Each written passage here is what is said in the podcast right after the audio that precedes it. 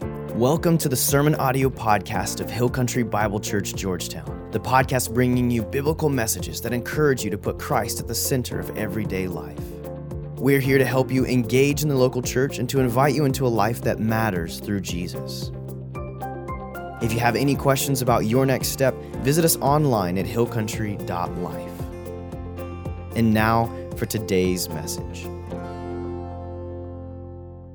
All right, so today we are in our final week of this series called Foundations, where we've been kind of talking through what we believe to be foundational for this church, Hill Country Bible Church, Georgetown.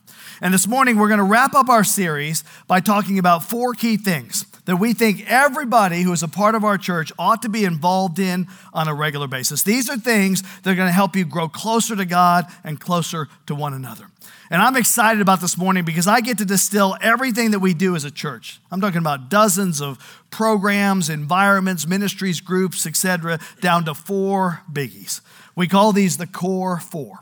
And there are plenty of good things that we can be doing as Christians, but these are the essentials. So if you have your outline, pull it out and write these down. The first biggie is our Sunday morning worship service. You know, believers have traditionally gathered on Sundays for worship, but have you ever stopped to think about why do we even do this? right? Why invest the kind of time and energy and effort to meet each and every Sunday? With all the advancements in technology, why do we still encourage people to physically show up for church each and every week? Well, there are a bunch of reasons, but let's just camp out on a few right now. First of all, I would say this when you come to church on Sunday, you should be asking the question what does God have to say to me? What does God have to say to me? Because I found that quite often when I ask that question, God has something very specific to tell me. makes me wonder, you know, what have I missed when I haven't been looking for that? Right? When I just come to church out of habit, not looking for anything specific, or when I miss church altogether, what did God want to tell me that I didn't get to hear today? So, first, what does God want to say to us? But then there's a whole other aspect of worship that has a huge impact on you as an individual and the church body as a whole. It's the singing. It's not just, okay, what does God want to say to me? It's what do I want to say to God?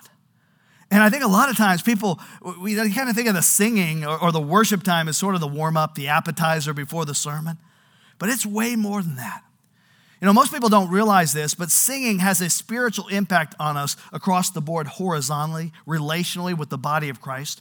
If we look at Ephesians chapter 5, Paul encourages the church in Ephesus to be filled with the Spirit speaking to one another with psalms, hymns, and songs from the Spirit. Isn't that interesting? Be filled with the Spirit. How? Okay, through singing collectively to one another. Singing has a direct spiritual impact on all of us here in this room. Okay? Through it, we get filled by the Spirit. We encourage each other as we praise God together. So you need to understand this. You're not just singing when you're singing on Sunday mornings for your own benefit. You're actually singing for the benefit of the people around you. No matter how good or bad your voice is, all right? I've heard some of your voices. I know that's hard to believe, okay? But God delights in that. You really do minister to the body of Christ. Second, singing has a spiritual impact on us vertically, gives us the opportunity to thank God. Paul says in Ephesians 5 19 to 20, sing and make music from your heart to the Lord, always giving thanks to God the Father for everything in the name of our Lord Jesus Christ. Look at that. Sing and make music from your heart to the Lord. God desires our worship, He is worthy of our worship. You know what happens? Singing enables us to connect with God in a special way. It's fascinating to me in Psalm 22 3, we're told that God actually inhabits the praises of his people. Okay, the old King James Version says it best Thou art holy, O thou that inhabits the praises of Israel. God inhabits the praises of his people. What a cool concept that is. I mean, just to think about that, that God is present here in a special way. You know, in the Old Testament, they would occasionally get a glimpse of God's presence through what was known as the Shekinah glory. Okay, God is omnipresent. We know He's everywhere all the time. But the Bible says at times His localized presence is stronger. And that's especially true when His children come together corporately to worship Him. And folks, that's an experience you can't get listening to a message online or, singing in your bedroom, right? Corporate worship. Worship is a corporate thing. You know, it's the one place where we communicate a message to the whole church body, something the church needs to respond to and embrace collectively. If you miss that, you miss being in sync with what the Holy Spirit is doing here in the body of Christ. So I would say when you come in these doors on Sunday morning, you should anticipate that God's power, God's presence is going to be alive and active in a special way. I mean, there should be a movement away from the mundaneness of everyday life. A sense of, man, God is going to be present. This is going to be special. This is going to be unique. God is going to inhabit the praises of his people. Now, I would say the reality is this we become pretty casual these days, myself included, right? We kind of have a casual attitude toward worship. And I think sometimes we come in and our mindset may be a bit askew. Right? We figure, ah, you know what? I'm a few minutes late. I miss a couple songs. No big deal. And I understand that sometimes things happen beyond our control, right? Kids or grandkids get sick. Your kid may surprise you with a loaded diaper on the way to church. Your wife may surprise you with a loaded mouth. I don't know. sure, none of you guys argue with your spouse on Sunday mornings, do you? you now, Satan works overtime to try to distract us. So when we come in here, our hearts are not prepared. But let me tell you, if coming in late and distracted becomes a norm, you might want to rethink your whole approach. I would encourage you, think, think of worship as like a set weekly appointment with God. Put it in your phone, your daytime, or whatever your you know, daily routine is. Think about this God is waiting here, God is present. He wants to convict you, encourage you, comfort you, speak to you personally if you show up with an open heart. Now, sometimes people will say to me, Brian, I believe every ounce of what you're saying, but man, I just struggle staying focused during worship. Man, I am ADD, ADHD, LMNOP, right? God wired me this way. My neurons are firing a million miles a minute. It's hard for me to concentrate and focus during worship. Let me pass along a suggestion I received years ago. I would encourage you, if that's you, pick a place in this room. Okay, anywhere is fine. Be on the stage, over in the corner, up in the air, and in your mind, put Jesus in that place. And then ask the question how would I talk to Jesus? How would I sing to Jesus if he was physically there? See, by faith, we can do that because we know he is here. And maybe you come to worship on Sunday morning, and you're bringing someone who doesn't know Christ. Let me tell you, both the worship, the singing part, and the teaching can minister to them. The worship can be inspiring, and the teaching can be helpful and applicable because all truth is God's truth. And we want to challenge everyone who walks through our doors on Sunday morning, every person that comes through, to take some kind of a next step in their spiritual journey. So God is present in a unique way on Sunday mornings. Corporate worship, I'm telling you, it's special. That's why Hebrews 10 25 says, Let us not give up meeting together, as some are in the habit of doing, but let us encourage one another. So, Sunday worship, first biggie. Let's move on to the second one. It's being a part of a small group. You know, the hallmark of Christianity is love. Romans 12:10 says, "Be devoted to one another in brotherly love." Jesus said that people will know we are Christians by our love.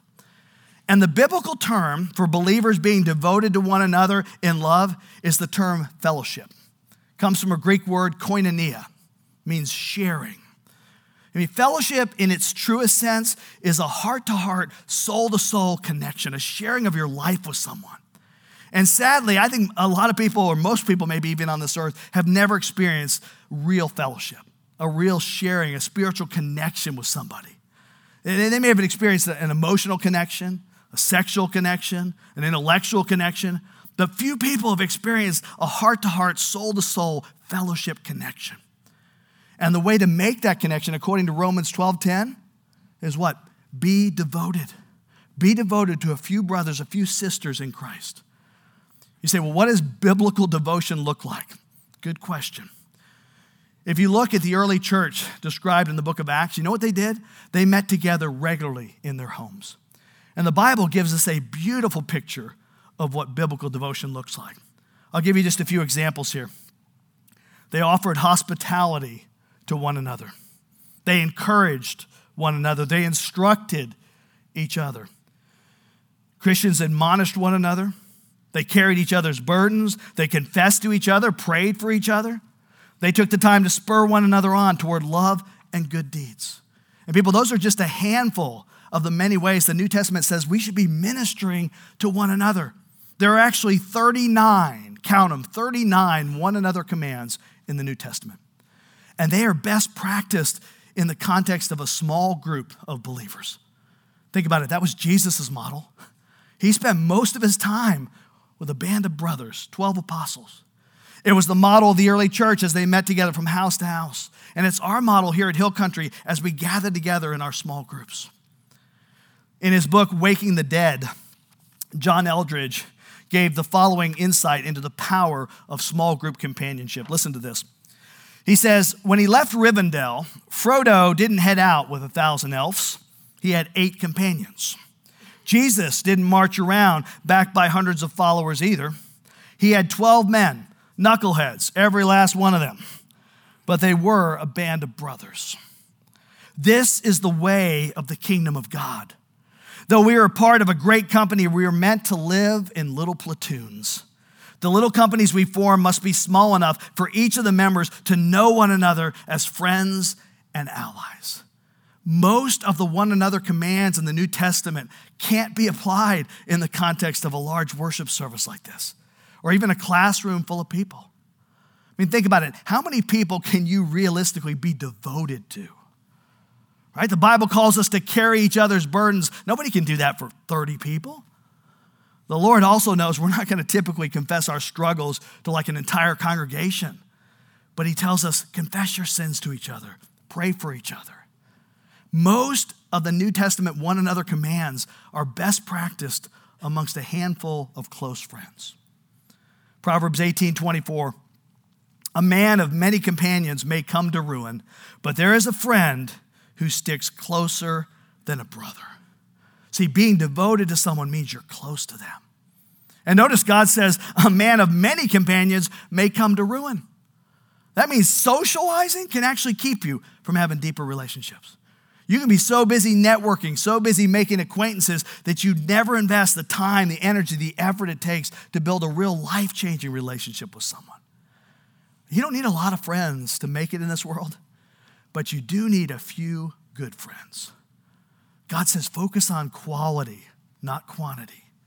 Casual acquaintances, they're not going to be there in times of crisis when you really need them, but close friends will. And so we've designed our small groups around here to foster deep, meaningful biblical relationships.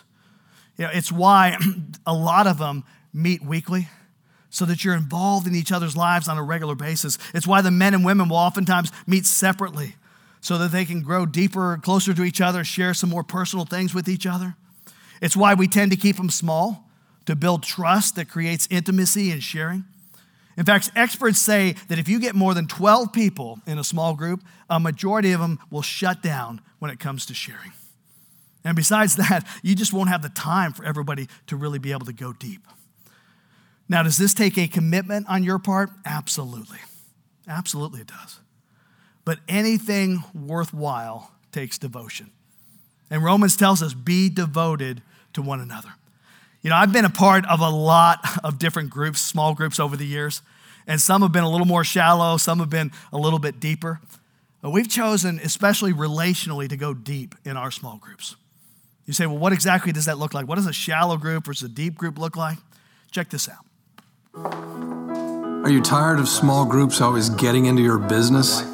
Trying to get you to share your feelings, discuss your past, confess your sins? Are you just looking for a place to kick it, network, maybe get some free grub? Me too. That's why I created what I believe to be the world's first openly shallow small group. We're not here to deal with messy stuff like feelings and emotions. You got problems? You deal with them. You're an adult. Life ain't easy. So stop the pity party. We all have our issues. We don't really want to do life together. Frankly, at Shallow Small Group, we try not to do much of anything at all. You'll never hear us use the term unpack that thought. We're sure it's packed away for a really good reason. And you'll never hear us use the term accountability unless you're talking about someone who deals with numbers. Hey, dude, thanks for doing my taxes. You have great accountability. And spiritual growth. Who wants growth? I had a growth removed last week. It wasn't pleasant. There's no pressure here to remember each other's name. What's going on, buddy? Oh, hey man, how's it going? That's going good. Hey, Chief. Oh, dude. Captain, what's going on? We know you have a name, and that's the important thing. Group discussion? You got tickets to the big game? Sweet. Let's spend some time on that. Oh, you and your wife are struggling financially? There's tension in the relationship? Uh, that's not really the vibe we're going for. We avoid conflict like the plague. Wants cake? Come on and get it! And there will never, ever be an awkward silence. That's our guarantee to you. We hate bad theology as much as the next guy, and we know the surest way to prevent bad theology is to avoid theology altogether. And outreach? This is the only outreach you'll ever have to do. Some people say we're superficial. But hey, the word super isn't superficial. I mean, who doesn't want to be super? Shallow small group. Because when things get too deep, people drown. Won't you join us? All right, just to clarify, that is not our small group model, okay? Don't walk out of here going, man, I love this church, shallow small groups. Now, we're about life change here. Go deep or go home. Now, that's going to take a commitment on our part, no doubt about it. But that's essential, people. If we're going to practice biblical Christianity, if we're going to do these one another's in the New Testament, we need to do that. That's why it's the second big thing that we encourage everyone to be a part of. Be involved in community with other Christians.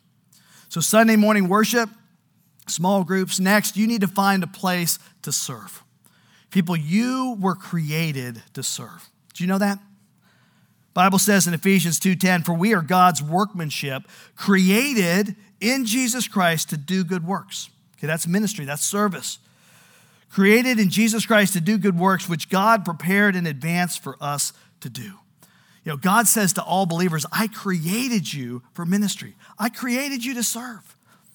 You ever look for a flashlight and, when you finally found one, you tried to turn it on, it didn't work? Anybody here? Yeah.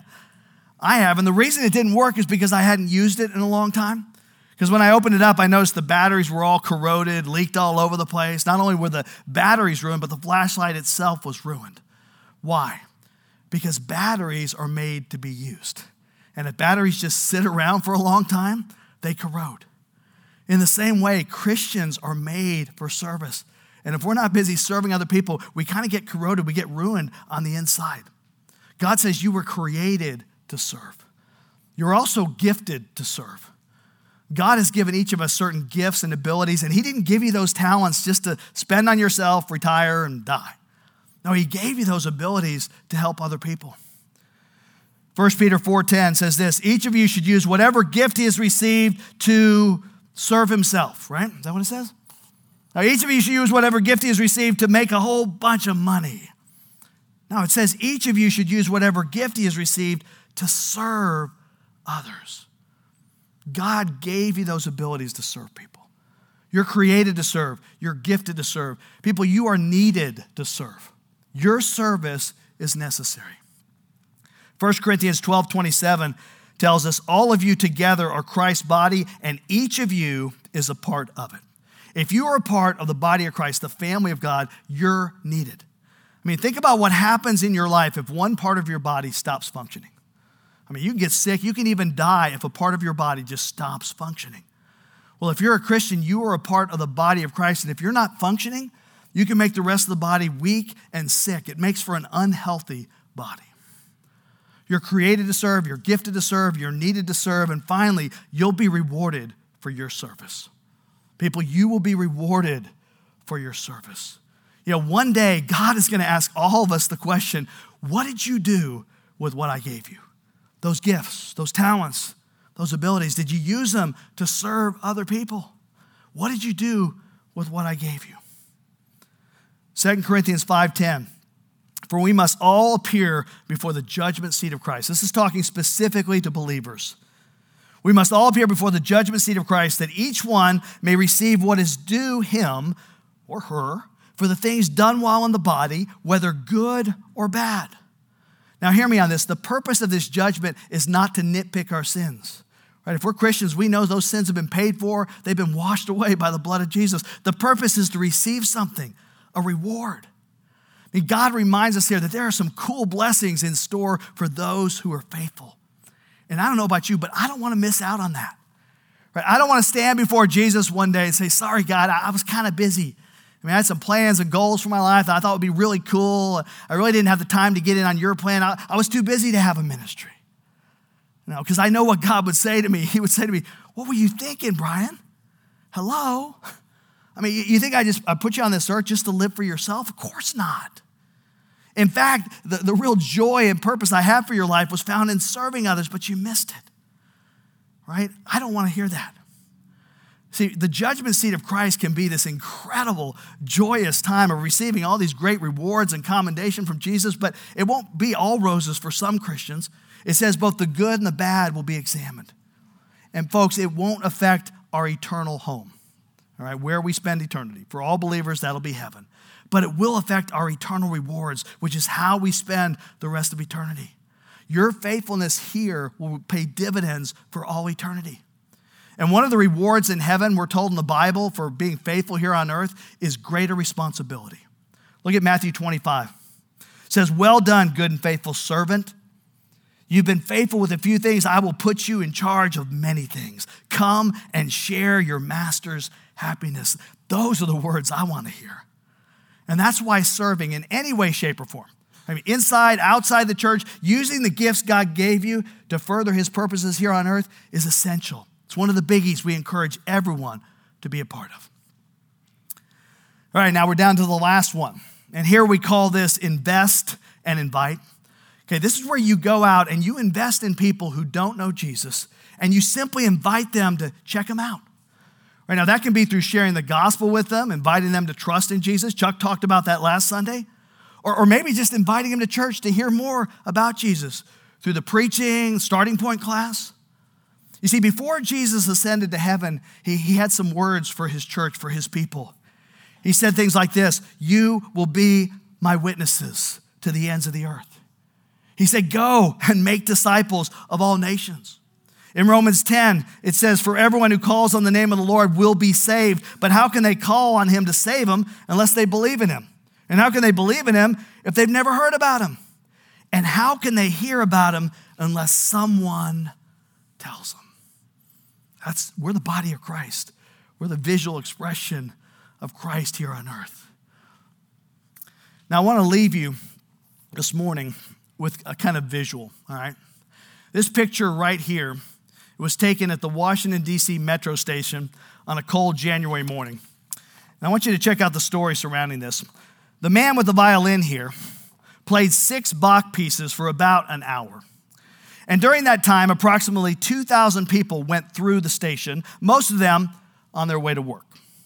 After three minutes, a middle aged man noticed there was a musician playing. He slowed his pace and stopped for a few seconds and then hurried to meet his schedule.